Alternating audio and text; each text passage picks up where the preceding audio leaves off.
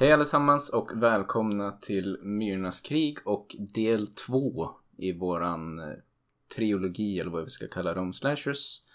Här sitter Erik och Björn som vanligt och ska den här gången tjata lite grann om det vi kan väl kalla den klassiska eran av slasherfilmer som lite grovhugget kan man säga sträcker sig från cirka 78 fram till 90-ish. Ja. Sen finns det väl en del som hävdar att den går tidigare från typ första halvan, typ 74.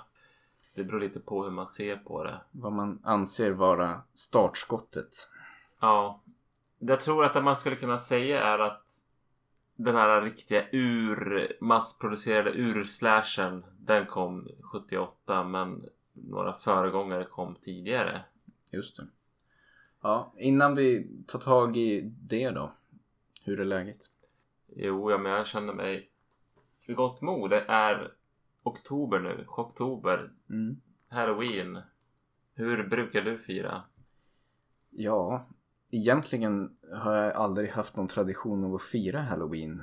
Det känns ju inte som en så väldigt svensk grej. Nej, Det är mer alla helgorna. När man var yngre, vi brukade gå och besöka gravar till våra nära och kära. men vad är skillnaden? Alltså vad jag, jag, jag har ju som Ja, som sagt, halloween har jag väl egentligen aldrig firat. Jag har fått för mig att det är ganska mycket kommers-idé, men det... Through the power of editing så gjorde jag en liten Wikipedia-sökning här i en paus och det verkar ju vara någonting som ändå har sitt ursprung från Irland och kommit till USA via irländska immigranter där det fanns en tradition av att klä ut sig och ge sig ut och spöka. Men just alla helgons dagen är ju normalt sett första november och är väl mer en kristen tradition där man ska hedra de som har gått bort. Så liksom alla helgonsdagen är väl egentligen det jag har firat och halloween kan jag egentligen inte påstå att jag har firat, tror jag. Kanske att vi har klätt ut oss någon gång. När vi var små var det mer vanligt att vi klädde ut oss för påsk dock, att man spökade ut sig då. Jo, jag- var ju van med att gå påskkärring men sen så 12-årsåldern då började men det var ju för att vi började se på skräckfilm. Då gick vi och terroriserade grannskapet och klädde ut oss. Jag har ju märkt Och- sen jag blivit vuxen att det kommer lite kids. Nu är det, där, där jag bor så är det skit. Förra året var det skitmycket. Då hade jag klätt upp mig och målat och sminkat mig. Och, Mm. Så då var det som, men det är ändå det här. Det, det handlar ju ändå bara om godis. Man levererar, det är inte så här transaktion av godis. Ja. Det är lite, jag är lite besviken. Jag vill liksom ha lite mer för godiset på något vis. Lite, Lite mera trick. Lite ja men treat. lite mer, jag vill liksom så här, kreativa. En del är väldigt bra utklädda men det, jag vet inte, det är liksom ungefär som, men det, jag kommer samtidigt ihåg det här när man gick, när jag gick påskkärring så var det som att man, man gick ju bara för godiset. Så, så klädde man upp sig men Ja men det är väl för att jag är gammal nu och vill Gammal och bitter. Och bryr dig jag inte om godis Jag längre. bryr mig bara om att bli rädd. Ja. Det, ja. Nej men eh, på förskolan nu så har de ju frågat vilka högtider som är viktiga för oss. De har ju gjort någon sorts Ja men de gör väl som en enkät för att se ja, men vad finns det för språk i hushållet. Vad pratar ni för språk och Mm. vad har ni för traditioner och högtider. Och jag är som, blir sugen på att ja men Halloween är väldigt viktigt. Jag vet inte vad det kommer ge men det det känner jag en trevlig högtid att göra någonting utav. Men jag vet inte vad jag ska göra av det. Jag vill inte heller bli att det ska bli en till sån här där man bara köper en massa skräp. Som Mm. är med jul och ja. Jag gillar ju jul i och för sig. Jo jag älskar julen men det är liksom det här. Det måste finnas ett annat innehåll i det än att man måste springa till en affär. Mm. Absolut. Vi har ju Shocktober bakom oss här. Och det har väl gått sådär med filmtittandet tycker jag ändå. Ja, det har inte blivit mycket för mig. Men det må väl vara hänt. Eh, annat än det vi har sett för podden då. Ja. Jag, så, jag såg eh, Christine på Netflix, John Carpenter. Mm. Från 83. En filmatisering av Stephen King. Den tycker jag är en bra high school film. Jag tycker John Carpenter kan få, det kan, han får det att se jävligt snyggt ut. Men med ganska enkla medel. Och det är som en, en stark rekommendation tycker jag ändå. Om man har missat att den går på Netflix så kan, ska man koppla upp sig. Jag kan inte egentligen dra mig till minnes att jag har sett någon John Carpenter-film som jag tycker har varit dålig. Men jag vet inte gudarna om jag har sett Christine. Faktiskt. Nej. Men ja, The Thing är ju skitbra. Och en av kvällens filmer som vi ska prata om är ju också väldigt bra. Ja. Men vi kommer mer till det sen. Yes. Och ehm, kort kort synopsis med Christine. Det är ju en, en mordisk bil som blir omhändertagen av en tonåring som blir besatt av den. Just det. Just det. Ja. Mm. Och lite fina relationer och sådär. Ja men, se den.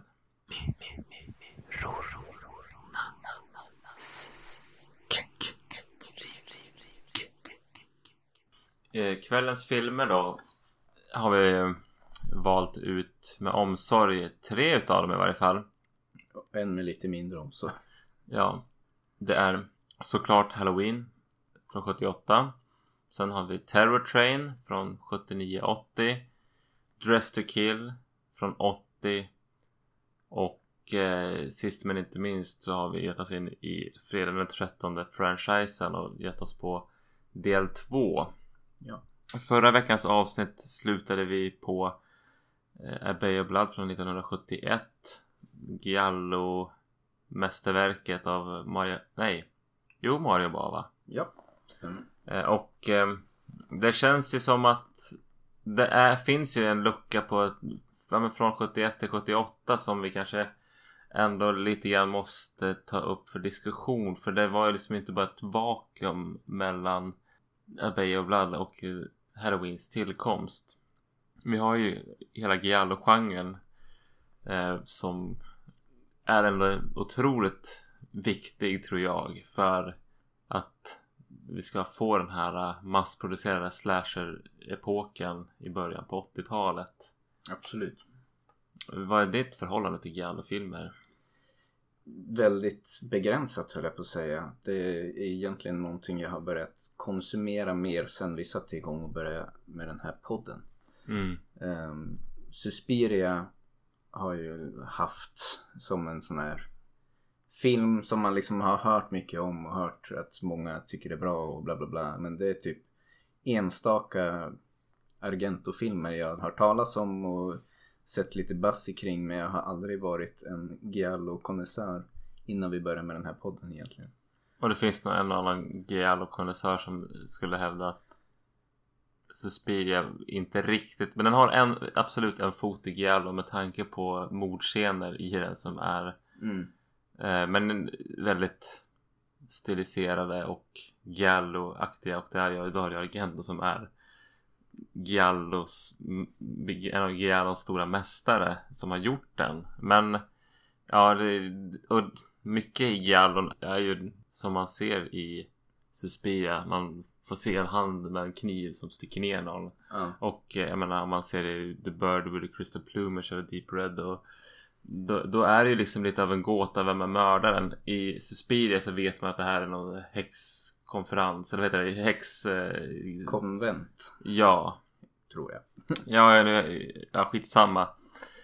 Det är, liksom, det är inte så himla mycket mysterium men i, i Deep Red och i The Bird with the Crystal Plumage och i Tenebre och för den delen så är det ju liksom ett en del av underhållningen att man vet inte riktigt vem det är som är mördaren. Och sen så i slutändan så kommer det lite twistigt och det är ju alltid något psykiskt psykotiskt över det här och det, man får en väldigt rolig hemmasnickrad Dario Argento förklaring men Mm. på vägen dit så får man liksom lägga ett pussel som är långt ifrån logiskt det jävligt stilistiska mord och den jävligt pulserande musik som driver på det här så det blir en ganska rolig energi men det är framförallt att det, ska, det är snyggt våld och det är lite klurigt men man får bara acceptera att man kan inte lista ut det. Det är så ologiskt. Är det rättvist att säga att det är den här fokusen på våldet och det här stilistiska våldet som kanske utmärker Giallo-genren jämfört med i don't know, en vanlig snut-mysterie-thriller? Ja, att jag skulle, jag skulle vilja säga det. Ja. Och att i en snutmysterietrailer så måste det liksom ändå finnas någon sorts logik annars kan man inte köpa filmen. Mm. Medan här så ingår det i konceptet. Att det liksom är en kriminalfilm som är lite out there. Ska jag bara gå igenom en Giallo-film, någon Giallo-film jag sett och förklara den för någon och sen gå igenom en slasher-film så låter det ju snarlikt. Vart, vart är liksom skiljelinjen där mellan giallo och slashers? Man säger så. Ja men jag skulle nog nu, nu av de giallo-filmer jag har sett så känns det som att man, man har en protagonist som man liksom Ofta är det så att de bara snubblar in i, i hela den här mordhärvan på ett eller annat sätt. Mm. I eh, till exempel eh, The Bird with the Crystal Plumage är en, en författare som har varit på inspirationsresa i Italien tror jag vill jag minnas. Och sen bevittnar han ett mord. Och så när han blir tagen till polisen så tar de hans pass för att han inte ska kunna lämna landet. Ja. Och så blir väl han liksom sådär, ja men jag vill ju härifrån så han försöker lösa mordgåtan och liksom gå tillbaka till det här han bevittnade. Och det är liksom hela tiden man får följa den här författaren som försöker lägga ihop ett och ett och säga men vad, vad är det nu för polisen är inkompetenta? Vad är det nu som fattas för att det här ska lösa sig? Mm. Och under tiden det här utspelar sig så är det folk runt omkring som blir mördade. Men medan i en slasher då är det typ som ofta en ett klick med folk, en grupp.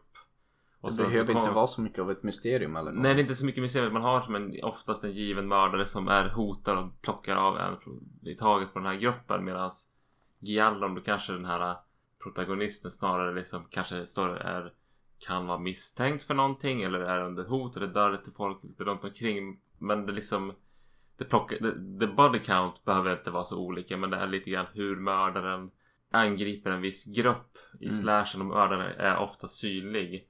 Medan i en giallo så är det mer som en gåta vem mördaren är. Och sen så folk som får reda på vem mördaren är de dör gärna. Det känns ju som att det finns en ganska distinkt dramaturgi som ändå utmärker giallo-genren tycker jag av det lilla jag sett i skillnad till slasher. Så att det är som jag vet inte, det är någonting jävligt snyggt över det. Mycket, ja, du pratar om den här väldigt drivande musiken men också lite grann i hur scenerna är filmade och det, det känns lite artsy.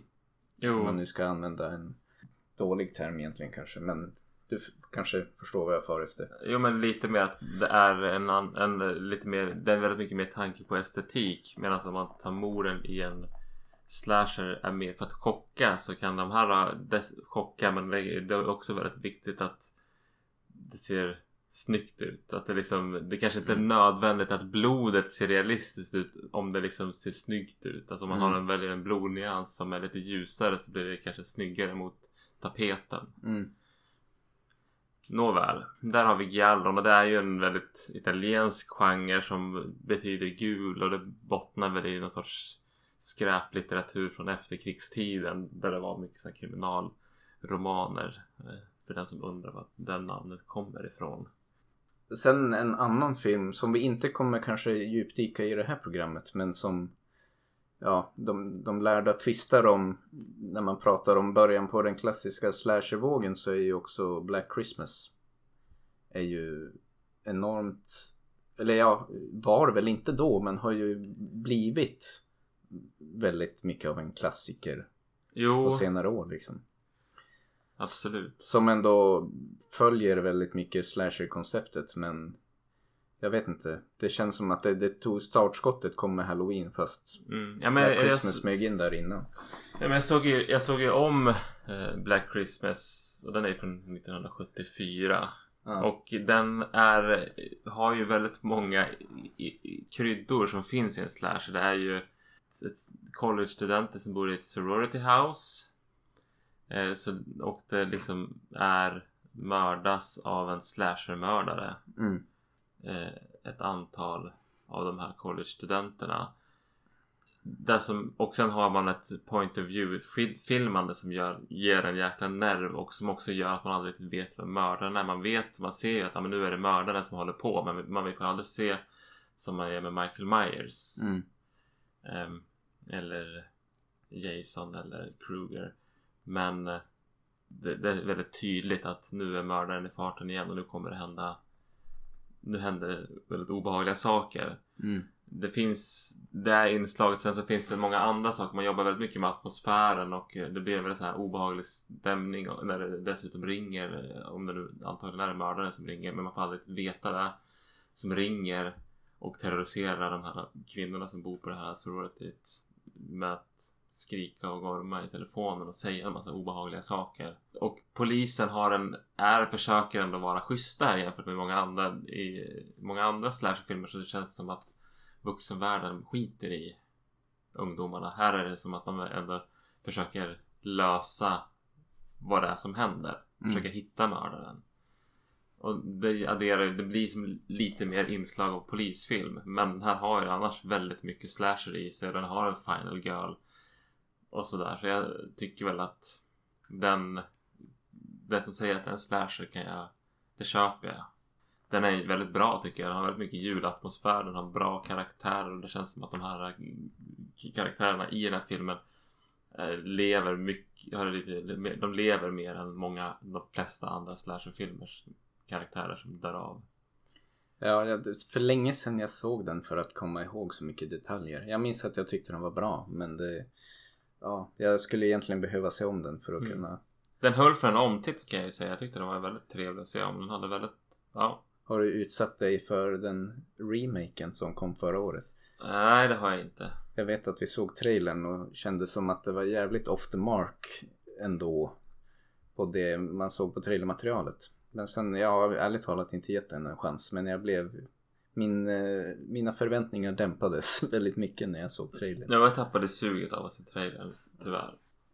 Annars kan man väl säga under 70-talet i det här så kallade vakuumet innan slashervågen kom eller mellan Psycho och de här filmerna och eh, Halloween så var det väl också en utveckling där det gick mot jag vet inte vad man ska kalla det, ganska nihilistiska filmer. Det var inte så mycket nödvändigtvis spänning eller mysterie utan det var bara ganska mycket chockeffekter och jag vet jag har sett liksom filmerna marknadsfördes ganska mycket på hur äckliga de var och hur mycket äckliga effekter det skulle vara i dem och det, ja, som du nämnde Last House on the Left och Motorsågsmassakern den är ju har ju en film med många andra kvaliteter men det var ju mycket bass kring liksom hur otäckt och chockerande och allt sånt där skulle vara omkring den så att det var väl också en ja någon sorts mellanperiod där, där det vart en sån utveckling i filmen innan Det innan var som en sorts dystopiskt utan det kanske för den skull någon så här framtidsdystopier så var det som en mycket det här mänskligt förfall på ett annat sätt. mm.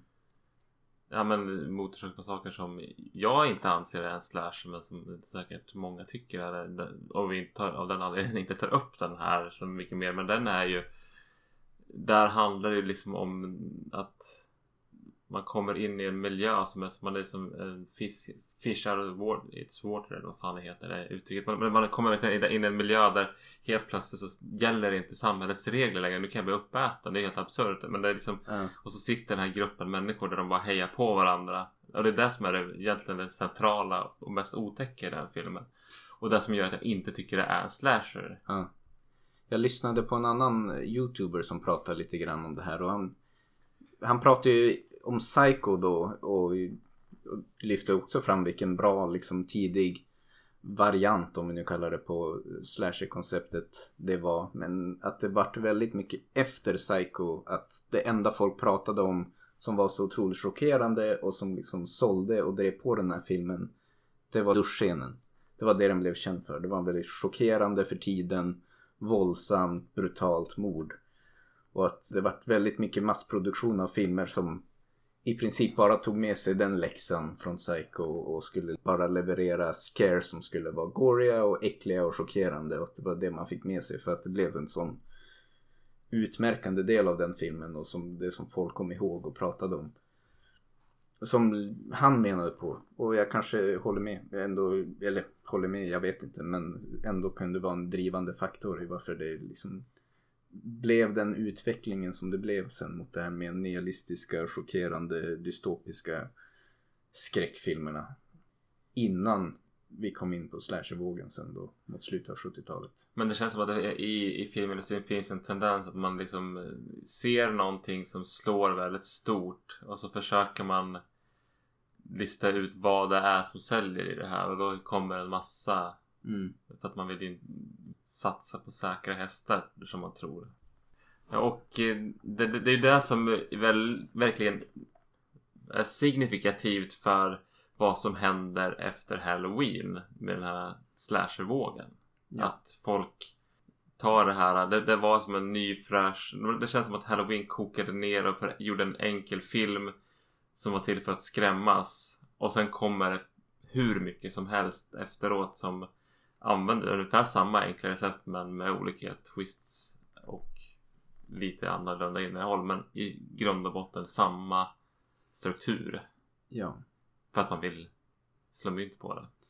Relativt billiga filmer att producera och för tiden i alla fall då spelade in väldigt mycket pengar. Folk hade en stor aptit för den typen av spänning. Ja, det kanske inte var så att det här var de filmerna som gick allra bäst på biograferna men om man har, inte behöver betala några dyra skådisar utan ändå får ut sin ett bra resultat på bildskärmen så ja men du kanske inte drar in 100 miljoner men, det, men har man en budget på 700 000 dollar så behöver man inte dra in så mycket pengar för att det ska vara många dollar per investerad dollar.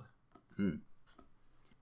Ja men med det sagt för att inte grotta ner oss allt för mycket i tidiga 70-talets nihilism så kanske vi helt enkelt ska ta oss an startskottet för slashervågen och den första filmen som vi hade tänkt prata lite mer om för ikväll som då är Halloween.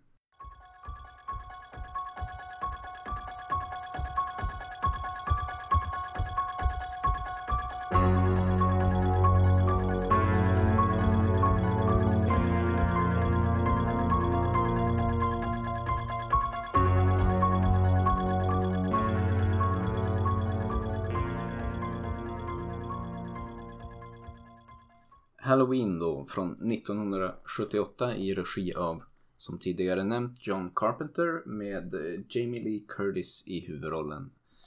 Eh, ja, kort synopsis. De flesta kan jag tänka mig har sett den här filmen men i alla fall det handlar om Jamie Lee Curtis karaktär Laurie som ska vara barnvakt för några ungar på Halloween och i bakgrunden här då så rör sig Michael Myers eh, som har rymt från ett mentalsjukhus efter att ha suttit där länge. Efter att han har mördat sin syster Mm. som barn. Och eh, ja, i hälarna på Michael så följer också Donald Pleasence som i den här filmen spelar Loomis, en psykiatriker som är ju då kanske den enda som är övertygad om hur ondskefull Michael Myers är och liksom har förstått att han kommer ge sig tillbaks till den här staden där allting började och börja mörda igen. Som har liksom följt honom i den här tiden på psyksjukhuset och blivit övertygad om att det här är bara en totalt känslokall mördarmaskin som måste stoppas. Ungefär. Kort och gott. Jag tror inte man behöver säga så mycket mer. Nej. Och vad är din relation till den här filmen? Eh, jag såg den ganska sent. Jag vet, det var ju en sån film som var lite mandomsprov när man var liten att man skulle se. Men jag var ganska räddhågsen om mig som barn. Så att jag såg den rätt sent. Utan det var någon gång, kan ha varit på gymnasiet kanske eller något sånt där. Det är en kompis jag som heter Filip och vi började se ganska mycket film tillsammans. Och ändå liksom bestämde oss att vi måste börja beta av en del av de här klassikerna.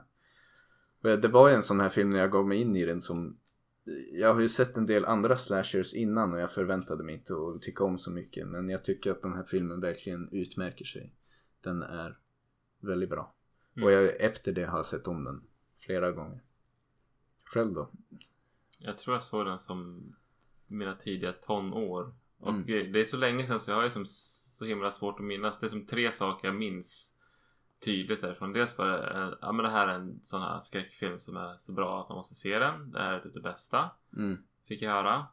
Sen kommer jag ihåg musiken och sen kommer jag ihåg den här inledande sekvensen med den här när man får se från eh, Michael Myers barn.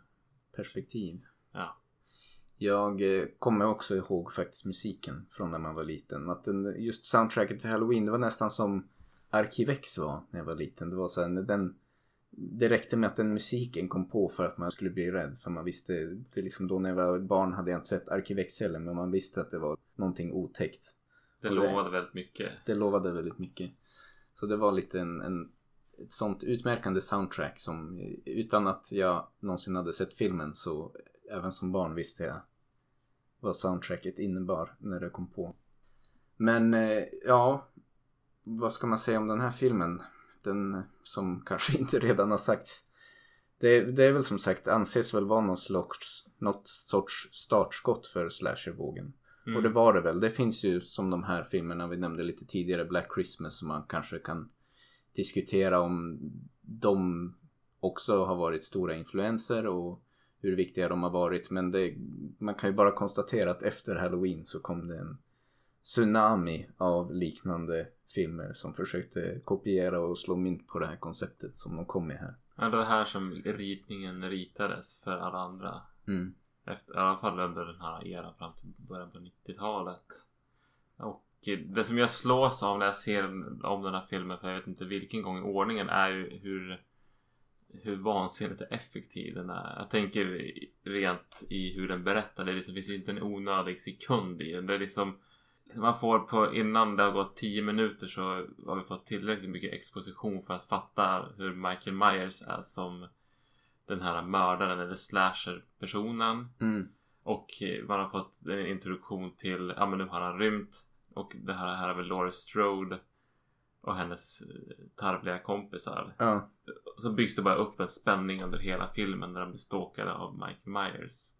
Just den här stalking-aspekten av Halloween tycker jag är exceptionellt bra och något som jag saknar i många andra slasherfilmer. Jag tycker det liksom eleverar spänningen i alla scener så mycket. När det är jättemycket annars är vardagliga scener, de snackar om vad de ska göra ikväll och etablerar lite grann Jamie Lee Curtis som den här final girl som är mer rättskaffens än sina syndiga kompisar som ska ha sex och grejer medan hon ska ta hand om barnen typ.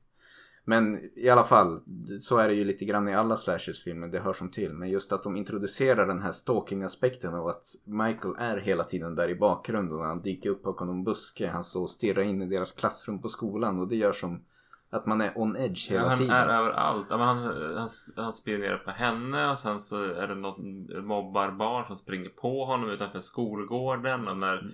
Dr. Loomis står och pratar med sheriffen då åker han förbi med en bil i bakgrunden. Han är som han är närvarande i varenda bildruta. Han kan dyka upp precis var som helst. Mm. Ja, men jag tycker det skapar en sån paranoia och spänning i stort sett alla scener som gör att den är så jävla helgjuten tycker jag. För mig som film och som egentligen filmtittare som kanske inte alltid har slasher-genren som någon sorts favorit när det kommer till skräck. Det är mycket slasher jag har sett som jag tycker är såhär bara nej.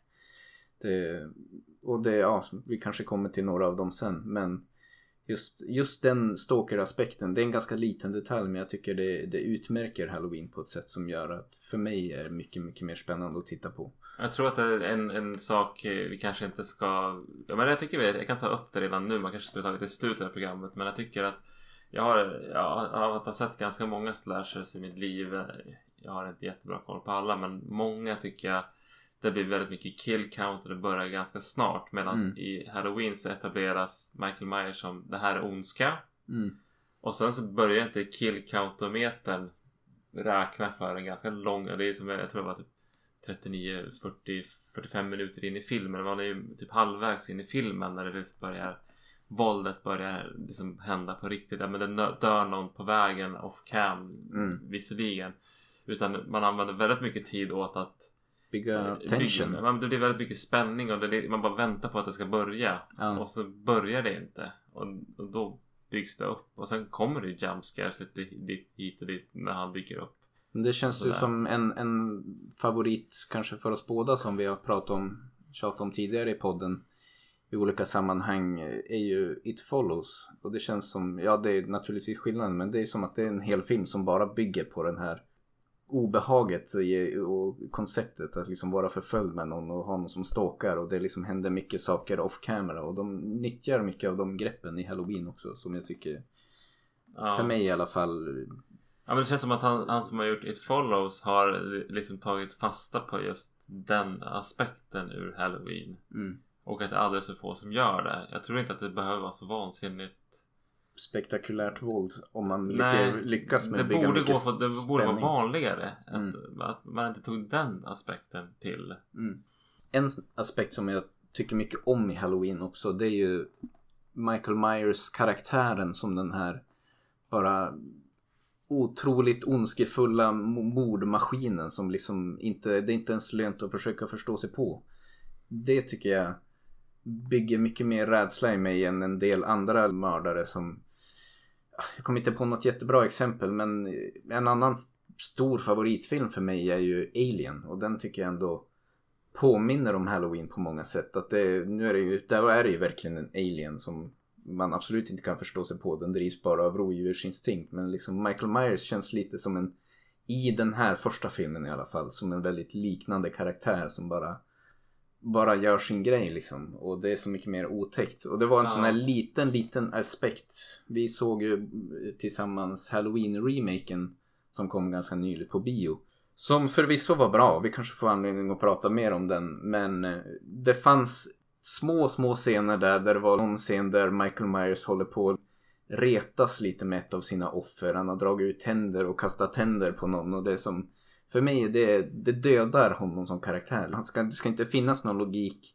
Då kan jag bara se hur han i bakgrunden sitter där och liksom lurar på åh vad kusligt och lurigt det här ska bli. Utan han ska bara vara den här mordmaskinen som bara stövlar in och hugger liksom. Jo, men sen så tycker jag lite grann har han ju, alltså han stör ju han på väldigt krukig lite grann. Men jag tror mer att han i Halloween, den originalet så känns det som att han han är ju smart. Han, alltså det är inte så att han liksom håller på och leker med dem på det här sättet kanske som han gör i mm. den här från 2018. Men han, han, han mindfuckar dem lite grann. Mm. Det är inte jättemycket men det händer ju när han så här, klär ut sig till ett spöke och lurar någon och han ja, men välter en kruka på någon som måste titta ut och sen så mm. kanske han smyger åt ett annat håll. Ja, han håller på liksom. Mm. Han håller på. Um, men sen är det ju, han, han är ju väldigt mycket den här tomma mordmaskinen. Han, han, är, han är inte dum i huvudet men han använder all sin intelligens till ondskefulla saker. Uh.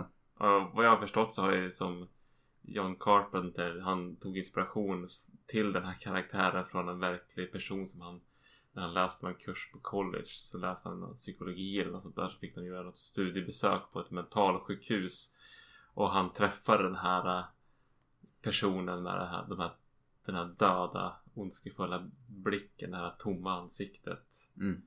Som Dr. Loomis beskriver väldigt målande. I met him 15 years ago. I, I was told there was nothing left. No reason, no uh, conscience, no understanding, and even the most rudimentary sense of life or death, of good or evil, right or wrong. I met this six year old child with this blank, pale, emotionless face and the blackest eyes, the devil's eyes. Ja men eh, Donald Pleasants karaktär Dr. Loomis är ju väldigt bra tycker jag. Jag tycker väl på ett sätt att han är den roligaste att titta på. Han har ju som en egen historia där. Förutom att vara den här expositions som ger oss förklaringen och ger oss bakgrunden till allting så han har ju sina hyss för sig. Han åker runt där med en revolver i fickan som han visar upp licensen för sheriffen. Och han, han känns väldigt som att han en, en gunslinger som inte riktigt följer lagen. Ja. För han vet någonting som vi andra inte har förstått riktigt än. Han förstår hur allvarligt hotet är. Och så står han där utanför Myers hus och liksom skrämmer bort ungdomar för att han vill rädda livet på Men det, det, det som pågår en, en, en, Det blir nästan som en comic relief mm. med honom. Men, och han är så pass bra skådis att han bär upp det. Han gör det så jäkligt bra. Det känns som, inte som att han gör någonting i filmen dåligt. Jag tyckte också hela samspelet han har där med detektiven funkar ganska bra. Att jag uppskattade i den här filmen att jag vet, många kändes ändå ganska trovärdiga. Att eh, ja men Dr. Loomis men också den här, han försöker övertyga polisen här om att ja men hotet är på allvar och de tror väl inte riktigt på honom men polisen ändå säger bara okej okay, men om du säger att det är så allvarligt så då då får vi väl försöka göra någonting och det känns som ändå ganska tropigt i många andra slasherfilmer att då The Doomsayer så att säga som Dr. Loomis kanske fyller den rollen i den här filmen blir liksom totalt avfärdad och bara bortskrattad och sen straffar det sig liksom. Men här försöker ändå polisen göra någonting för att hitta den här Michael då även fast han egentligen aldrig kanske till fullo tror på Dr. Loomis men ändå för säkerhets skull för att skydda sina medborgare så ger ju han sig också ut på Dr. Loomis liksom galna upptåg där i natten för att jaga Michael. Och jag vet inte riktigt vad jag vill ha sagt med det men det, jag, jag uppskattade den aspekten av det att det ändå kändes, jag vet inte, karaktärerna kändes mer trovärdiga. De kändes mänskliga. Ja. Absolut. Ja, men det, de karaktärerna. Sen så kan jag tycka att de här uh, Laura Strodes uh, kompisar Linda och Annie känns ju lite... De fyller mer klichérollen för Ja, en de slasher. är såhär... uh, hon- Totally. Totally. I'm, I'm gonna be totally wiped out after cheerleader practice. Och sen är det... Enda de pratar väldigt- om är hur lite de tycker om att plugga, hur mycket de vill ha sex och hur mycket de vill typ Festa. festa och dricka och knarka. Typ. Ja, och eh, ja, men det, de, det är lite festligt men också lite trött. Ja. Sen är det väl också något som har blivit väldigt trött. Ja, det är väl Alltså, där kanske när man är, man, kom. vi kommer med mycket bagage in i en sån här Ja, film jämfört nej. med de som såg den när det begav sig. Ja, nej, antagligen när de skrev den då fanns inte de här klyschorna. Det, det var här klyschorna startades men då var det tank, kanske tanken men vi vill ha några vanliga tonårstjejer. Och Ja. vad tänker vanliga tonårstjejer? Ja men då slog de sina kloka huvuden ihop eh, John Carpenter och eh, Deborah Hill. När Mm. de skrev karaktärerna. Och så Ja men de tycker väl om knark för det tycker väl vi om. Typ, Ja. och, och sådär. Men på den vägen blev det sen. ja, det här blev som Till en deras sjuk trope. Ja. Ja, så nu, och nu är det så slitet. Nej men jag, jag, jag känner ju att ska man se en slasher i sitt liv så är det ju Halloween man ska se. Utan tvekan. För Mm. våldet i den är ju liksom, den är ju otäck men det är liksom, jag tycker inte att man, det är inte, är man kräkmagad så är den här skonsammast om man säger så. Om man, eller bland de mest, mer skonsamma slasherfilmerna. Oh ja, absolut. Och det som sagt, det bygger mycket mer på att de bygger mycket tension, mycket spänning än att det är något jättespektakulärt våld. Det är Nej. några lite våldsamma scener men det är ingenting som utmärker sig. Absolut inte jämfört med det som både kom innan och det som kom sen. Så är det ändå ganska återhållsamt. Men jag håller med dig. För mig är det en favorit bland slashers. Alien kanske slår högre om man vill kategorisera det som en slasher. Debatable. Jag tycker det men vi tar den diskussionen en annan gång.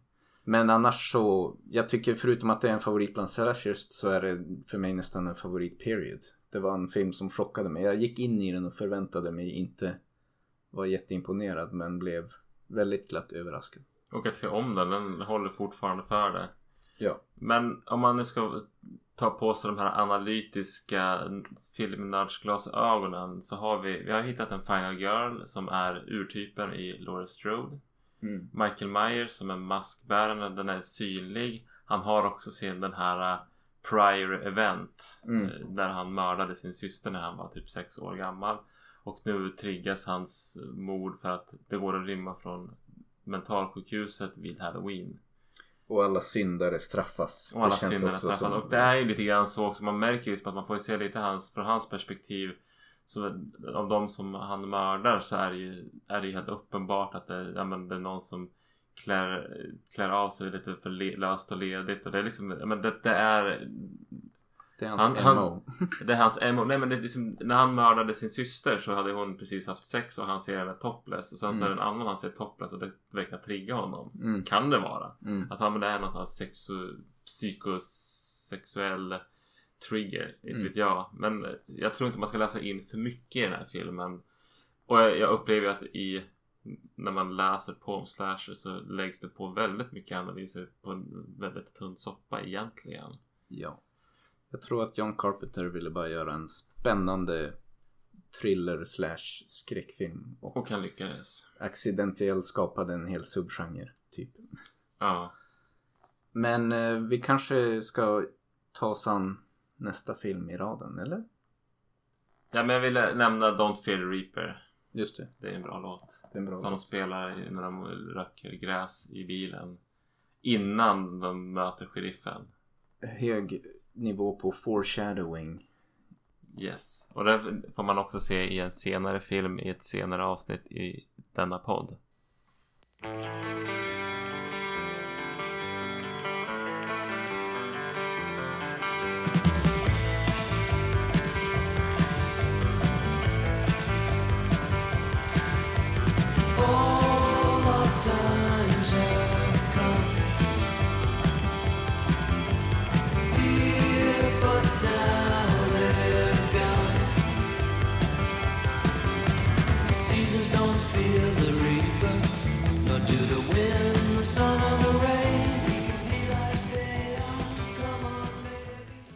Terror Train från 1980. Och eh, regi står Robert Roger till och med. Roger Spottiswood. Och eh, vi har Jamie Lee Curtis i huvudrollen. Och eh, det utspelar sig, det är liksom college-studenter och det är ett prank som går väldigt snett.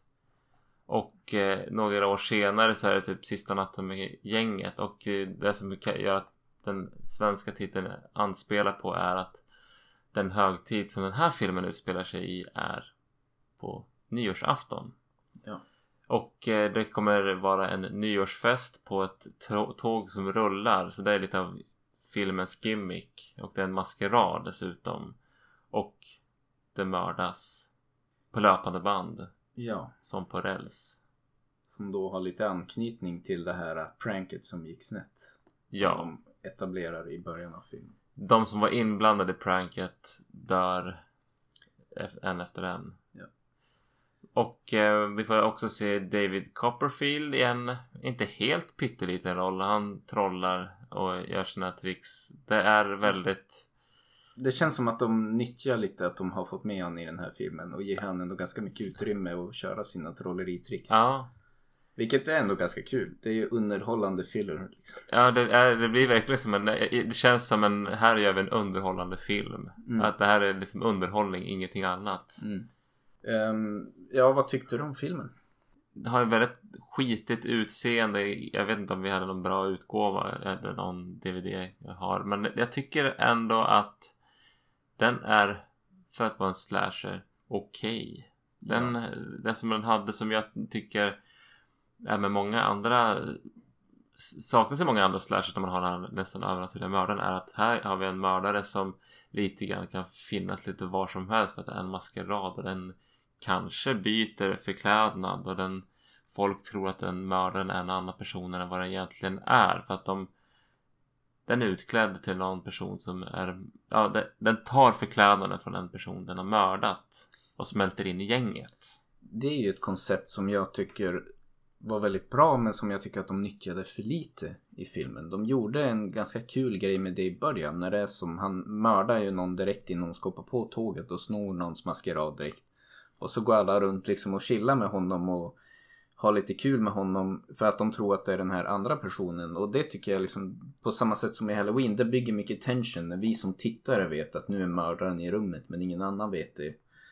Men de nyttjade det nästan för lite tycker jag. Det är någon scen där och så byter han förklädnad någon gång men de gör ganska lite av den grejen och jag tycker att även mycket fillerscener hade liksom eleverats mycket om, ja nu tittar vi på David Copperfield som håller på med lite magi och så kunde de bara placera mördaren i rummet sittandes där. Det liksom bara bygger ännu lite mer tension i scenen om de hade nyttjat det mer än de gjorde.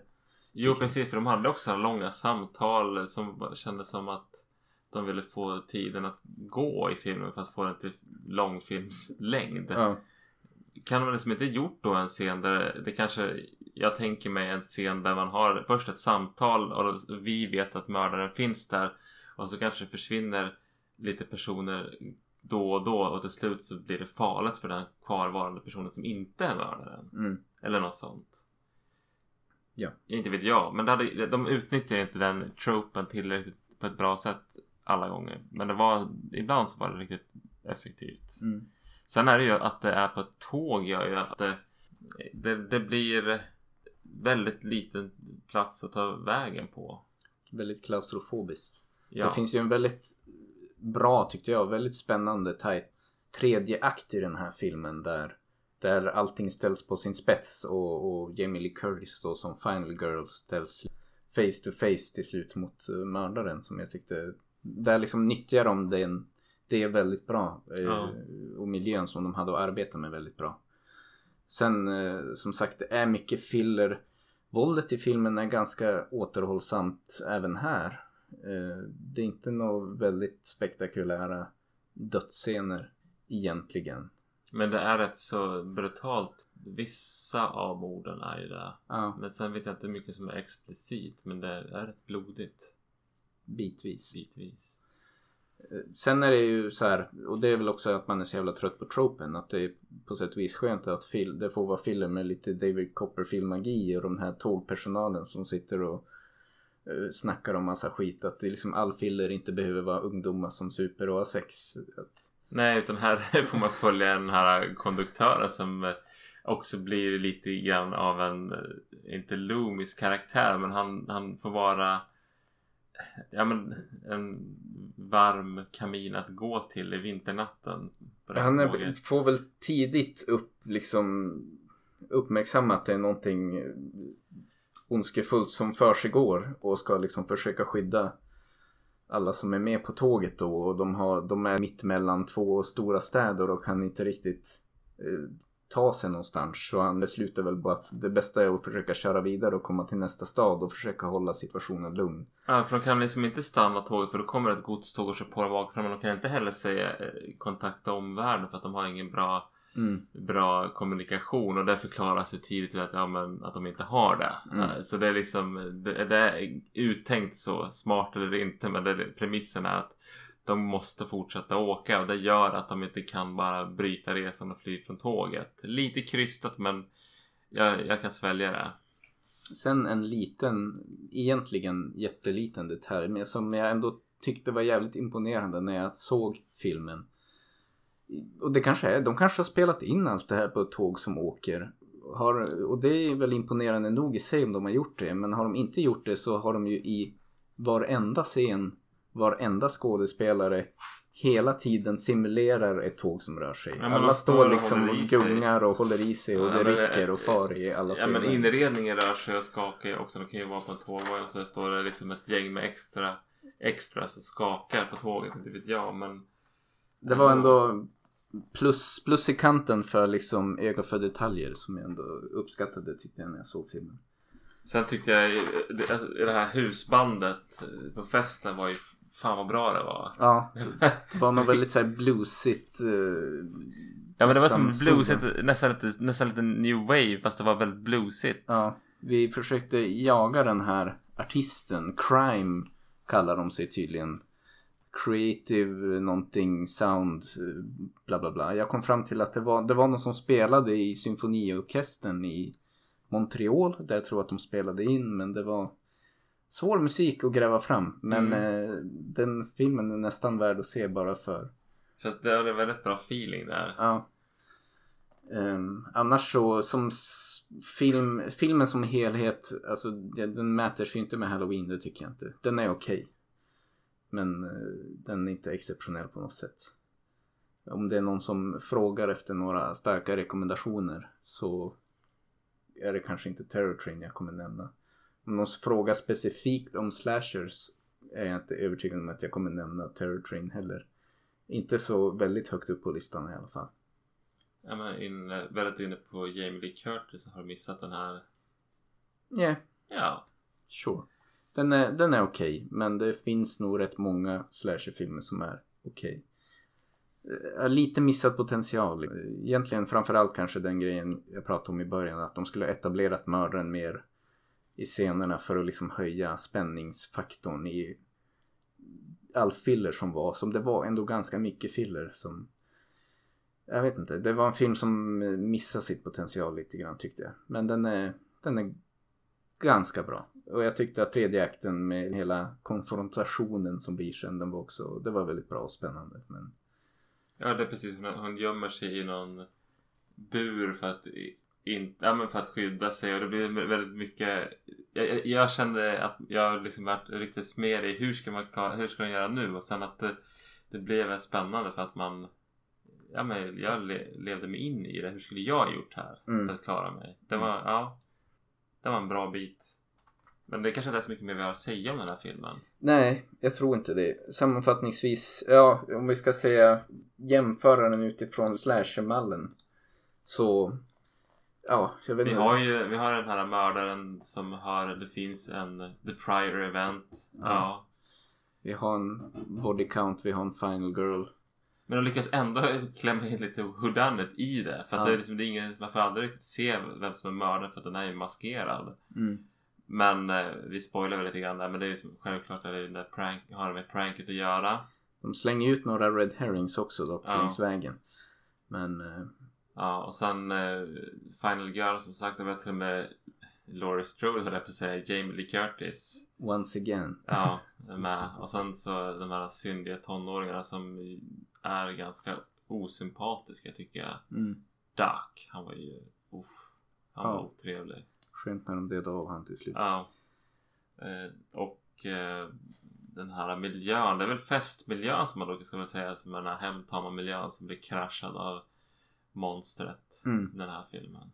Ja, nej men sammanfattningsvis den eh, stämmer in bra i den klassiska eran av slashers men som film betraktat tror jag vi är väl ganska överens om att det är en okej film men inte så väldigt mycket mer.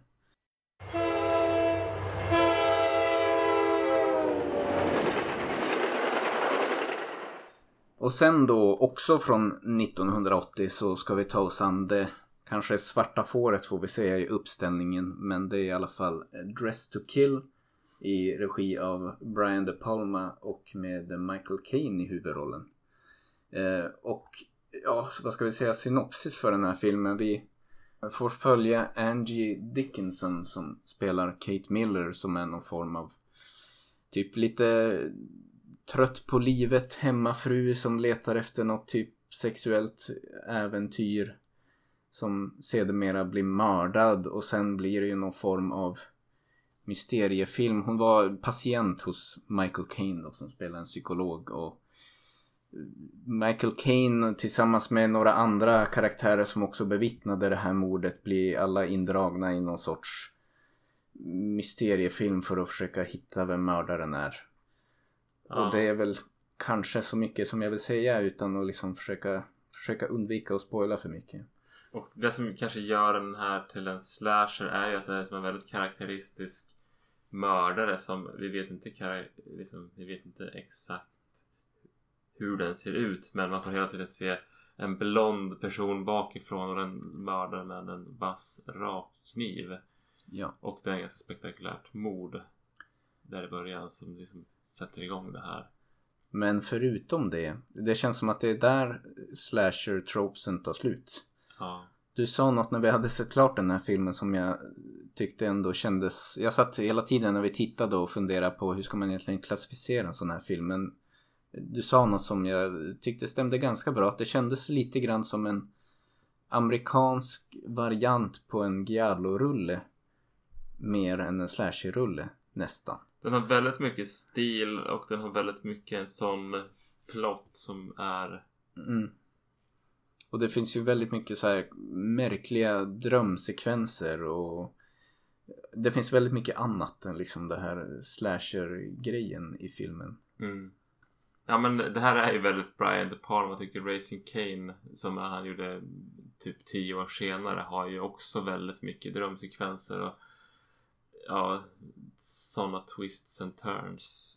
Men nej, för att hoppa tillbaka till vad, vad det är för eh, film så ja, det var så här att vi skulle se på Halloween och en till slasher idag innan vi spelade in det här avsnittet. Mm. Och eh, då hade jag som någonstans läst att det här var en slasher. Och eh, den följer absolut inte mallen som Halloween grundlade. Nej. Däremot så är det ju en, slasher-mördare. Mm. Alltså om man tänker sig en mördare som skär upp folk. Ehm, men det är därmed inte sagt att det är en ointressant film. Jag tyckte den var ju väldigt... Den som vet sin Brian De Palma så är det ju väldigt mycket som är snyggt fotat och väldigt, men, vissa sekvenser som är Ja men det är bara, det är rent ögongodis att se. Jag personligen upplevde ju liksom bitvis att det blev ganska trögt men då Jo började med vi om. med att se Halloween så att man kanske liksom hade Som- primat är- sig med som- Halloween och ja. sen fick man det här som var någonting helt annat. Med Halloween som är hur tight som helst så finns inte en onödig sekund i. Och sen kommer vi här som får typ se först en kortfilm om en uttråkad hemmafru som raggar upp någon På ett och- museum på ett som museum. är också en väldigt lång scen Och sen- där de springer runt och flörtar varandra på, med varandra på museet. Typ. Ja det är som att eh, Brian De Palma har jävligt kul. Nu vill jag göra den här berättelsen och de ska inte säga någonting till varandra men de håller på att flörta fram och tillbaka. Mm. Och det är väl liksom eh, intressant att se.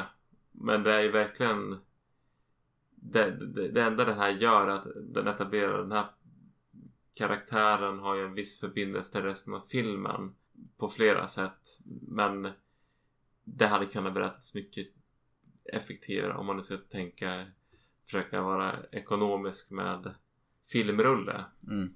Nej men det är som en kortfilm som leder fram till att hon typ hittar ett brev, en kallelse till en spårsäkring för alltså veneriska sjukdomar. Vilket är en ganska bra punchline på en kortfilm. Ja. Och sen så är det klippt för henne på ett, på ett annat sätt. Men det, det, det, är, det är inte dåligt gjort men det är det tar väldigt lång tid innan filmer kommer igång.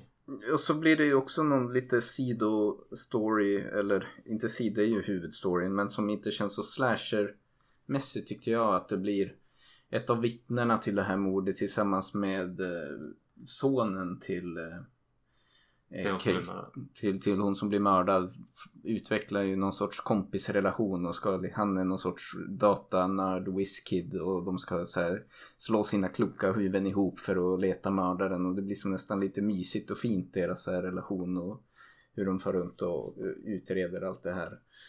Och det, ja, det var väl intressant på sitt sätt men det, ja, det var, den spände över många genrer tycker jag väl på något sätt. Ja, den hade, ja den började ju mjukporrigt. Ja. Alltså det var ju så att jag som gynekolog nästan kunde se vad hon Dickinson har för cellförändringar. Alltså Ja. det var väldigt... Jo, det, bara, ja, det, det roliga är att det kommer din fru och häller upp chips och jag så bara Ja. åh chips!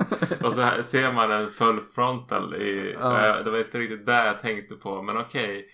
Eh, Okej men det är ju, det står, ja det är väl en del erotiska inslag i den här men den har, den har en sån mjukporr, giallo, eh, den har lite slasher och sen har den så lite, vad, vad var det du sa, någon sån här body cup Ja, något sånt. aktigt. Så den har ju väldigt mycket Den spretar åt många olika håll och det är inte alltid dåligt men inte alltid bra heller. Och så har vi den här snuten då som faktiskt är polis och håller på att utreda fallet som inte riktigt tycker de här två karaktärerna då gör ett bra jobb, vittnet och sonen i fråga. Men han tycker är störtskön. Han är som någon sorts comic relief karaktär i en film som annars är väldigt lågmäld och inte så dialogdriven. Men då är han inne där och bara Väldigt rapp och... Ja. Ja, förgyller, förgyller vad bilden. heter han? Jag tycker jag har sett honom förut i... Det är Dennis... Dennis Franz tror jag. Ja, men han är väl med i någon sån här... Uh, Spanarna på Hill Street eller vad heter det som kom... eh, på spaning i New York. Mm. Det är därifrån. Och sen eh, icke att förglömma en av huvudrollerna är ju också Michael Caine. Ja, Nu liksom min, min relation till Michael Caine är ju typ eh, Batman. Ja, väldigt mycket via Christopher Nolan. Han har ju någon fäbless för att alltid ha med Michael Caine Det i är för att han tycker om. Dress to Kill så mycket. Förmodligen. Nej men det kändes ju som en otippad roll för mig som har sett mer av det, det som Michael Caine gjort på senare tid. Ehm, Men det var intressant att se honom i den här rollen. Han får... eh, Han spelar ju... Han spelar ju psykologen som var... Han hade kvinnan som blev mördad som patient och misstänker väl lite grann att det kan vara en av hans patienter som har legat bakom det här och därför Mm. blir han liksom investerad i att försöka gå till, också gå till botten med Jo, för han får ju en massa konstiga och hotfulla, eh, vad heter det, telefonsvarmeddelanden från den här patienten då. mm. Som han misstänker. Nej men den, apropå Michael Caine, det här märks ju liksom att det här är ju en mycket större budget. Alltså den här är en film som inte behöver bara använda slasher-konceptet för att bli, den kan berätta så mycket mer. Mm. på något sätt. Där, men den, sen så känns det som att den fyller ut tiden med långa sekvenser. Det är någon där jakt i tunnelbanan och som sagt den här flörten på konstmuseet. Och Ja. Man tar en god tid på sig och liksom rigga upp den här övervakningen som mordoffrets son riggar för att försöka fånga alla Michael Caines klienter på bild utanför Mm. hans lokal där han håller till. Ja, men det, det tar sin tid på sig att förklara precis och utforska hur den här sonen arbetar och tänker. Och, ja, det, det blir... Jag tycker att det är lite trevligt att vistas i den här och det är dessutom New York. Men det blir som också lite så här, det känns som att den här filmens innehåll i berättelse i största allmänhet hade kunnat kokas ner till en halvtimme kortare utan större problem. Jag tycker det. Liksom på det stora hela jag var inte stört förälskad. Den var den var väl bra på sitt sätt och jag försöker som ändå tillrättavisa mig själv att jag gick som in i den här filmen med helt fel inställning på något vis. För, Ja. vi hade sett Halloween innan som sagt och så tänkte jag nu ska vi riva av en till slasher så vi har något, eh, ja men kanske lite mer ovanligt eller som inte alla har sett och prata om men så hamnar man i något helt annat och kom som av sig lite grann så det är ingen jättestark rekommendation från min sida men Nej, men jag vet inte. Tror man... Ja, men jag, jag tycker väl att den är sevärd. Men inte som en slasher. Sen så tycker jag att Brian De Palma verkligen är bra på att regissera slashermord. För jag tycker att det finns ändå ett par sekvenser i den här filmen som är det har med så här hur han använder väldigt mycket visuella saker som gör det väldigt förvirrande för tittaren. mm, Som, jag menar, han använder speglar på något sätt så det känns... Det, jag, får, jag får en illusion av att mördaren nästan är bakom ryggen på mig själv. mm, Och det är någonting med tajmingen också som är jävligt bra som gör det... Som gör att det blir li- lite för långsamt för att det bara ska rivas av som ett plåster. Så det blir lite jobbigare än vad det en mindre skicklig regissör Ja men det håller jag göra. med om. Det håller jag med om. Jag tycker att eh, det är så svårt att sammanfatta mina tankar. Jag, jag skulle vilja se Brian De Palma göra en mer renodlad slasher. Det tror jag han hade kunnat. Som du är inne på, han gör liksom den, den slasher-delen som finns i filmen gör han väldigt bra. Men det är en film som spänner över så väldigt mycket genrer och missar målet lite grann på flera ställen tycker jag. Att det, det kunde hellre få vara någon mer renodlad mystery thriller grej eller mer renodlad slasher eller för all del en mer renodlad buddy cup eh, thriller historia. Och den försöker vara liksom, den är lite all over the place. Och jag, ja, jag vet inte. Den, den gjorde inte så mycket för mig, jag måste vara ärlig och säga det faktiskt. Ja, jag tyckte om den ändå. Ja. Där hör ni. Period. Period. Vi jobbar oss vidare.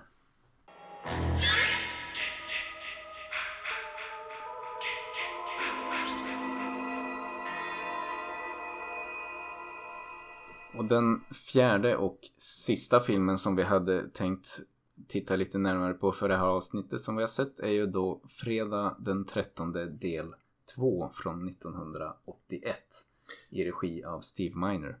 Steve Miner som eh, många tycker är en väldigt bra slasher. Regissör av någon konstig anledning. Ja. Eh, för den som, för den o, oinvigde så handlar ju då Fredag den 13 del 2 om Camp Crystal Lake kan vi säga. Den första filmen utspelar sig ju på Camp Crystal Lake. Det är en massa ungdomar som blir mördade och nu är vi tillbaka eh, fem år senare om jag inte missminner mig i den här filmens storyline efter att de ska återupp, återöppna det här eller återöppna något nytt läger kring Ja, Camp där- Crystal Lake. Ja, det ska vara några lägerinstruktörer som ska gå på den här utbildningen innan. Innan barna kommer så de är ett gäng ungdomar som kommer ut där, dit och ska liksom lära sig hur Ja, de får inte lära sig så mycket men det går i alla fall ut på att de ska utbildas till att bli lägerinstruktörer typ. I själva verket så är de mest där för att festa och ha sex och ha roligt och bada och Ja. ja, need I say any more? Sen börjar morden Mm. An- och anledningen till att vi valde just Fredag den 13 Part 2 kan väl vara lite grann på grund av just vem mördaren är i den här filmen. Det är Jason som är mördaren. Mm. Och det är ju en del två. Det är väl också liksom lite grann vill vi väl se en del två i en franchise när vi nu är inne i i slasher-träsket så är det ju många franchises som man skulle kunna djupdyka i men vi vill väl se hur, hur är en uppföljare Ja. lite grann. Ja men vi, vi, vi hade ju kunnat ta A Nightmare on Elm Street för den delen. En uppföljare till dem eller Mm. men det blev den här. För det där vet du, jag hade bara sett Freddy Goes to Manhattan. Ja, jag har inte heller sett något mycket Nej, Jason. Jason Goes to Manhattan. Ja, Jag har inte heller sett något mycket i den här franchisen. Jag har sett Halloween, jag har sett uh, Terror på Elm Street men eh, jag har hållit mig borta lite från fredag den 13 för att jag misstänkte att det skulle inte riktigt vara min typ av slasherfilm och jag får väl säga att de farhågorna delvis besannades. Jag tyckte Ja, återigen tycker jag inte alls att den mäter sig mot en film som Halloween. Jag tycker mer utmärkande för den här att det är ju mer fokus på spektakulärt våld och body count. Och sen var det ju också, vi hade ju primat oss i förra avsnittet genom att se A Bay of Blood. Vilket är ju en film som den här filmen har tagit väldigt mycket inspiration från. ja absolut. Som är väldigt tydligt. Och då tyckte jag lite när man såg den här som jag bara kunde inte komma runt tanken att det kändes som att Bay of Blood gjorde det bara i min mening i stort sett bättre på alla sätt och vis. Ja, Bay of Blood, nu ska jag inte prata, man kan gå tillbaka och lyssna på det här avsnittet men att Bay of Blood eh, i jämförelse med den här så levererar den ju ett, ett berättarmässigt kaos som blir jävligt underhållande. Ja. Där det är jävligt mycket våld och mord och body count att prata om. Mm. Men här är det, liksom, är det, det är inte så kaotiskt här emellan så då blir det ganska så känns det nästan lite tomt medan den andra är bara förvirrat. Men väldigt skojigt förvirrat. Det känns väldigt formelmässigt det här och det kanske återigen också är en liksom man, man kommer in i den här filmen med mycket slasher-bagage så att man är sjukt trött på alla tropesen. Men den här är ju så tropigt som det kan bli känns det som. Och det är Ja. väldigt så här paint by number känns det som. Det är lite sex, lite droger och så någon som dör. Och så är det lite sex och lite droger och någon som dör. Och det är inte så mycket mer än det. Nej, och det, det här att body counten börjar ju räkna på en gång i filmen. Det är liksom det är som att man aldrig tänker nu ska jag bygga lite suspens utan det är liksom lite POV-kamera, Mm. någon gren som knäcks, död. Och sen så Mm. död. Och sen så kommer det en liten topless bild Mm. och sen så några minuter senare så är någon annan död. Eh, Och så nu eh, kommer väl vi göra alla våra lyssnare förbannade här kanske. Men eh, jag tror att en viktig sak med det här med vårat problem i filmen är att vi ser den här som gubbar och inte som tonåringar. Ja, man kanske behöver ha lite av den här nostalgiska kopplingen till filmen för att ja, kunna uppskatta den på ett annat sätt. Jag har aldrig sett den när jag varit ung och liksom när det var lite spännande med lite topless och lite goriga mord och när man ser den nu med allt bagage man har och alla andra skräckfilmer man har sett så känns inget av det så spännande. Alltså det är ju, till och med våldet är ju inte så om man nu gillar that sort of thing så tycker jag det har ju kommit mycket därefter och även innan som är liksom mer välgjort och spektakulärt. Men här har de ju copy-pastat jättemycket från Bay of Blood. Ja. Vissa, man kan ju se det, ja, men jag tror det är, även i Fredag den 13 del 1 så är det så.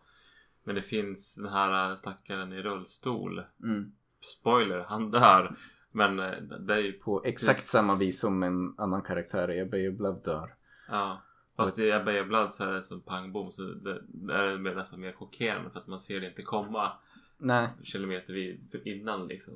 Ja, och just som du var inne på så är det också, nu landar vi mycket i jämförelse med Blood, men det finns en det, de är väldigt lika varandra på många sätt. Men där är liksom filler i A Bay of Blood är förvirrande och kaotisk men intressant. Det är liksom väldigt mycket urflippade karaktärer. Här är de här väldigt tropiga generiska karaktärerna som nästan ingen som har någon personlighet mer än att de är bara där för att festa och dö. Liksom. Ja, och se bara någon som badar naken och Och ska man, ska man liksom bära upp det då måste ju spänningen och killsen vara eh, verkligen utmärka sig. För att det liksom ska kunna bära upp det här vattentunna manuset och de här extremt endimensionella karaktärerna. Och det tycker jag inte att de lyckas med personligen. Jag känner att vi är lite ute på tunn is nu. Jag vet ju att det här är en film som många ändå uppskattar. Jo, men, men- jag, men- jag men- hade svårt att riktigt se charmen i det personligen. Nej, jag, jag har fun- funderat lite grann på vad det är. Jag, jag, jag pratade eller chattade med Erik Nyström från Vacancy-podden som sa att "Nej, men det här är en jäkligt bra film liksom. Mm. Men vi, vi kom bara fram till, jag skrev till honom så här, men vi har, typ samma kväll som jag, vi hade sett den så skrev jag att vi precis hade sett den och jag bara, jag var inte så imponerad skrev jag. Ja. Och sen så var det som total tystnad från honom i, i, i ett dygn efter det. Han aj, svarade aj. inte på det. Men, sen, så- men han, han gillade den väldigt mycket. Jag tror inte jag trampade på någon öm tå. Mm. Men vi kom fram till att så här, ja, men har man inte en 30 år lång relation med den här filmen så kanske man inte riktigt då är det svårare att ta den till sig. Mm. Det tror jag är en sak. Jag tror att man måste nog se den i rätt ålder. Men sen så tror jag också, jag vet inte. Och det kanske har, är en åldersfråga också. Men, men eh, jag känner ju när jag ser på skräckfilm att ja, men visst, det får vara cheek, Det får vara camper. Det får vara så. Det har jag absolut ingenting emot. Och den här filmen är lite grann vi kör enligt den här formen. Vi har inga som helst pretensioner. Mm. Och vi, men vi skiter i det. Mm. För vi levererar eh, liksom tuttar, blod och Jason. Ja. Ungefär så. Och det, sen så spelar det inte så stor roll hur, hur tråden är mellan allt det här. Och eh, då kanske man liksom, om- men om man kan liksom bara acceptera och bara tänka ja men det här är bara en film som inte berör mig så mycket på ett intellektuellt plan eller djupare känslomässigt plan. Då kanske man kan se det knäppa och bara tycka att det är lite avkopplande och det är somrigt och det har ju väldigt mycket sommarfeeling. Mm. För all del. Eh, några, några mer öl i systemet och vara ute i stugan på sommaren och se den här. Det kanske liksom hade eleverat den till en annan nivå. En sak som jag såg fram emot med den här filmen som också ändå så här som jag minns faktiskt från barndomen. Det är ju det här klassiska Fredag den 13 soundtracket som jag har hört med det här lite viskande soundtracket med som jag tycker är väldigt spännande och haunting.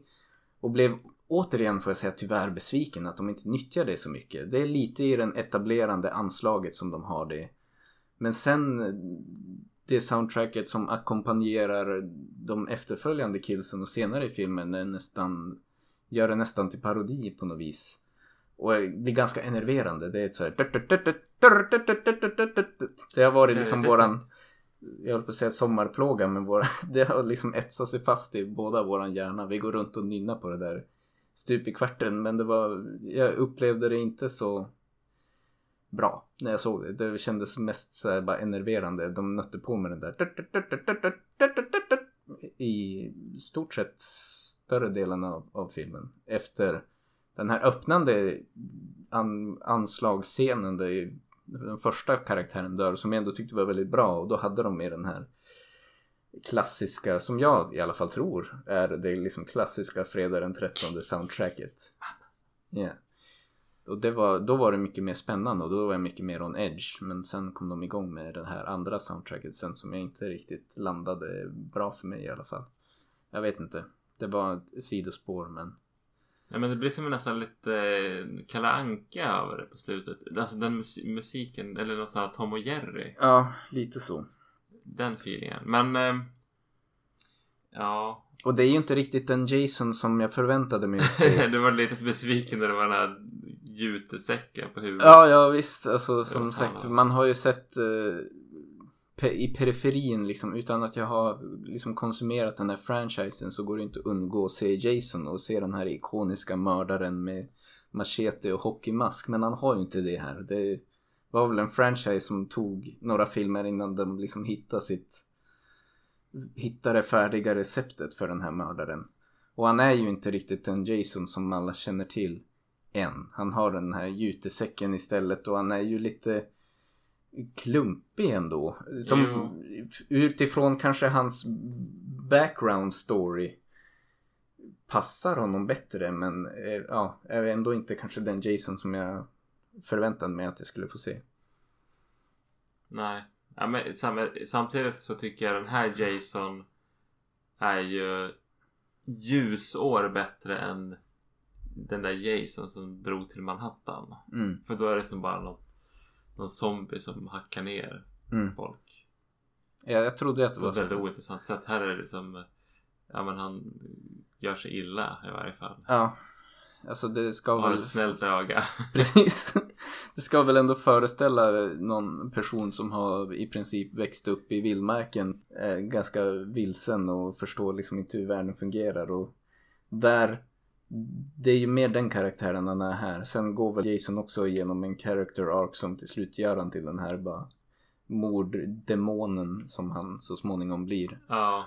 Sen gillar jag ju det här om du är inne på så här, uppföljare. Hur man så här, hittar på saker lite ad hoc hela tiden. Så här, först så har man Jasons som i första filmen så har han drunknat. Mm, Och sen så har hans mamma blivit galen av sorg så hon mördar alla ungdomar för att de som håller på med sex för att det var så med sån försumlighet som de inte hade uppsikt över honom som inte kunde simma och därmed drunknade han. mm, Ja sen så när hon dog, ja men Ja men nu ska vi göra en uppföljare, vad fan gör vi nu? ja, Ja men då hade man den här som en, en, en bild av att Jason kanske finns för att han fanns i en drömsekvens. Men det var ingen av manusförfattarna till första filmen som tänkte när den var klar att Jason levde utan han var ju drunknad sedan många år tillbaka.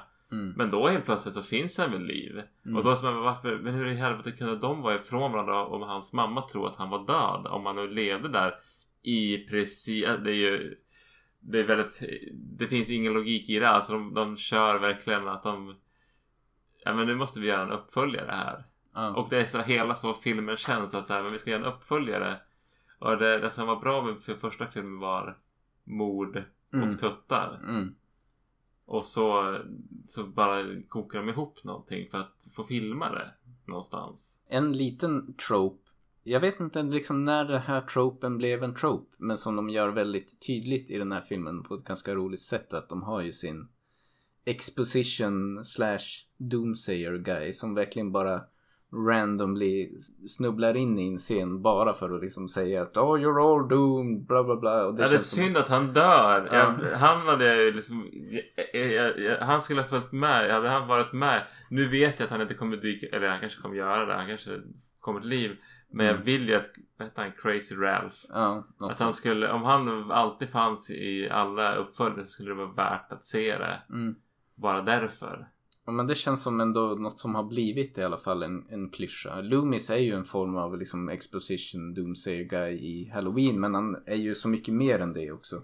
Här är verkligen bara Crazy Ralph som snubblar in bara för att eh, hetsa om att alla är doomed och alla kommer dö. Och det är något man ser går igen i många filmer som ändå så här. It's a trope men det är ändå en trope som jag tycker är rolig och uppskattar. Ja, där är det någonting. Och jag tycker väl, det är kanske det här någonstans som de som tycker om eh, Fredag den 13 väldigt mycket. De kan se mycket mer i det här. Alltså, de, det här är en del som egentligen genomsyrar hela filmen. Men det är bara här det verkligen utkristalliserar sig och blir riktigt roligt. Mm. Medan många andra kanske kan tycka att hela filmen är rolig för att det ändå finns lite grann den feelingen att uh, det är lite over the top. And then uh, over I told the others. They didn't believe me. You're all doomed. You're all doomed.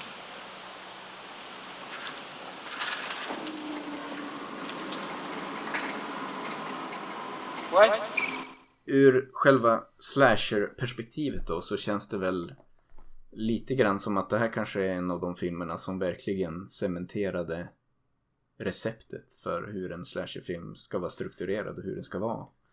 Lätt producerad med billiga ungdomar i casten. Och underhållande. Fokus på våldet, det är body count, det är mycket naket. Vi har en final girl även här. Och ja, jag vet inte, det känns som att här, här har de verkligen förfinat receptet för liksom konceptet för slasher, hur man kan massproducera Mm. och göra underhållande slasherfilmer, I guess, helt enkelt. Och för att återkoppla på Final Girl så tycker jag ändå att den, om det är någonting som ändå funkar relativt bra i den här så är det ju vad heter hon? Amy Steels Final Girl. Mm, Hon känns ganska smart. Hon är har en del utstrålning ändå. mm. Och skinn på näsan kanske också till och med. Ja, men sammanfattningsvis för filmen så Ja. Ja, vad ska man säga? Jag vet inte vad jag ska... Jag var lite besviken för jag har hört så mycket bra om den. Ja, Det var kanske där, jag också ställa förväntningar. det kan ha varit så. Och jag, som vi kanske var inne på, det är en film som många har en nostalgisk koppling till som vi saknar och därför faller det lite mera platt. Mm. Så ja, jag menar alla känner väl till fredag den 13. Se den om ni har lust. Den levererar väl ungefär vad man förväntar sig men inte så mycket mer än det. Tyckte jag. Mm. Men det håller jag med om. Även nog om fredag den 13 del 2. Ja.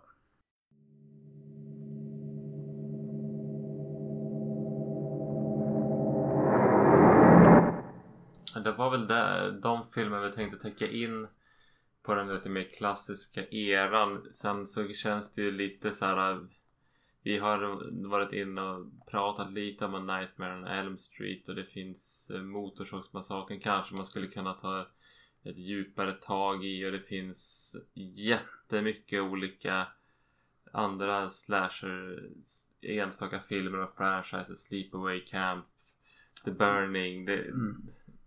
Vi har nosat på den klassiska man, man, eran. Det går ju att hålla på och det, det känns eh, någonstans. Det kanske skulle jag lyssna på det här avsnittet.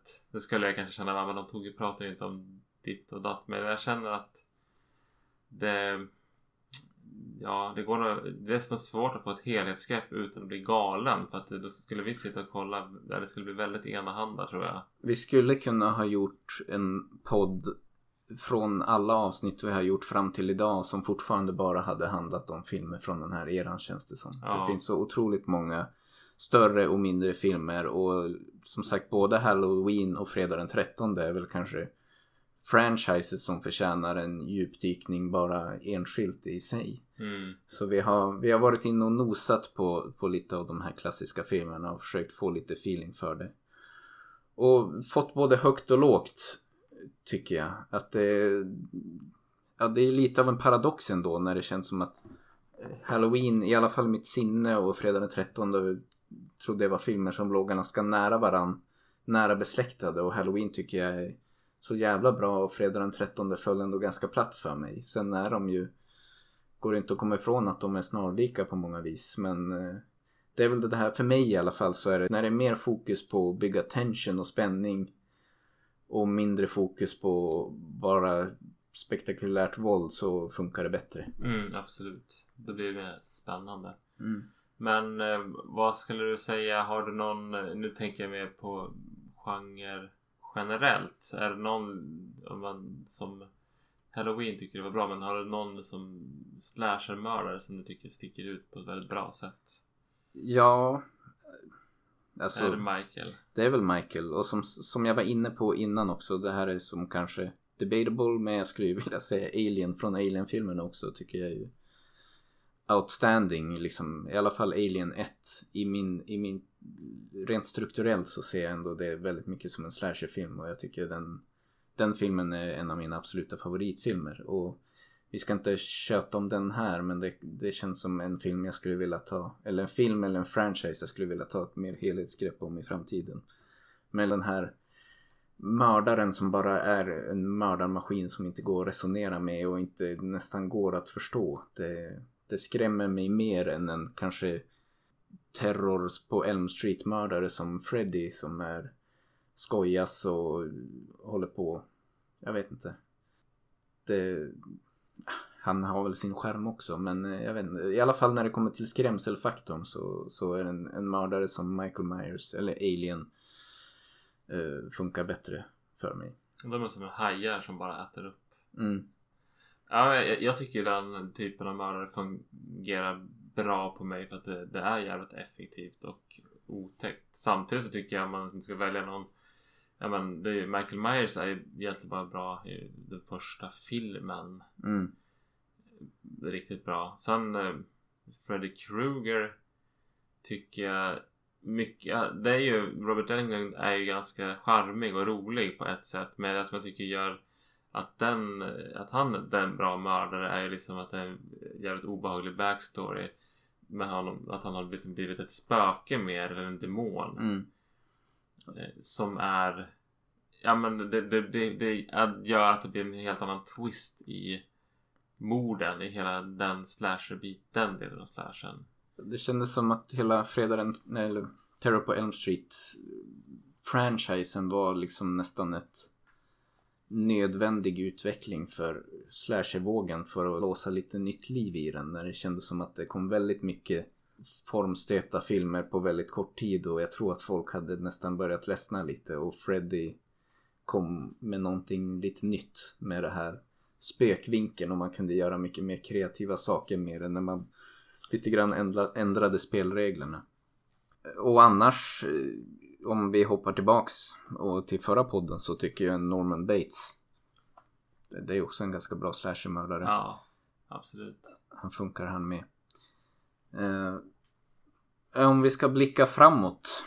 Vi tänkte väl ta oss och försöka göra det här till en triss. Och till nästa avsnitt så hade vi då tänkt titta lite närmare på Garanterat Scream. Garanterat Scream och sen får vi se. Det är ju liksom, man pratar, det kom ju som en slashervåg där på 90-talet som hade sitt startskott någonstans i Scream och kanske Wes Cravens New Nightmare. Och, men vi är väl inte helt säkra på vad, vad vi ska sätta ihop för kombination av filmer. För det kom också jävligt mycket skräp i den eran eller den vågen av, av slasherfilmer som kom då. Men, men det är väl det vi helt enkelt ska försöka titta lite närmare på och välja ut några filmer och prata om till nästa avsnitt. Ja, vad tycker du om eh, som helhet? Det har, det har varit en spretig repertoar men jag tycker ändå att det är okej okay filmer ändå. Ja. Eller var det roligt att se på filmerna? Sen så kanske inte filmerna varit jättebra överlag. Alla. Alltså det är väl en sån där genre som levererar. Den, det är ju en genre som är förutsägbar på många sätt. Så att man får ungefär det man förväntar sig. Men det har varit mer positiva överraskningar än jag kanske hade trott. Jag har liksom fått se några filmer som var mycket bättre än jag hade trott och ändå fått liksom ny uppskattning för filmer som jag kanske inte hade sett på så länge som Psycho. Och för all del Halloween också. Det bara har cementerat hur väldigt bra det ändå är. Ja. Nej, men nästa avsnitt ser jag fram emot och då kommer vi ha avklarat ytterligare ett november och ett halloween-firande och kanske lite annat spännande i livet också.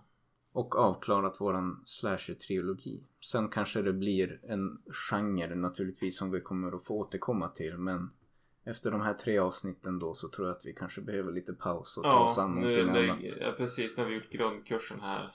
Då tar vi mastersexamen en annan gång.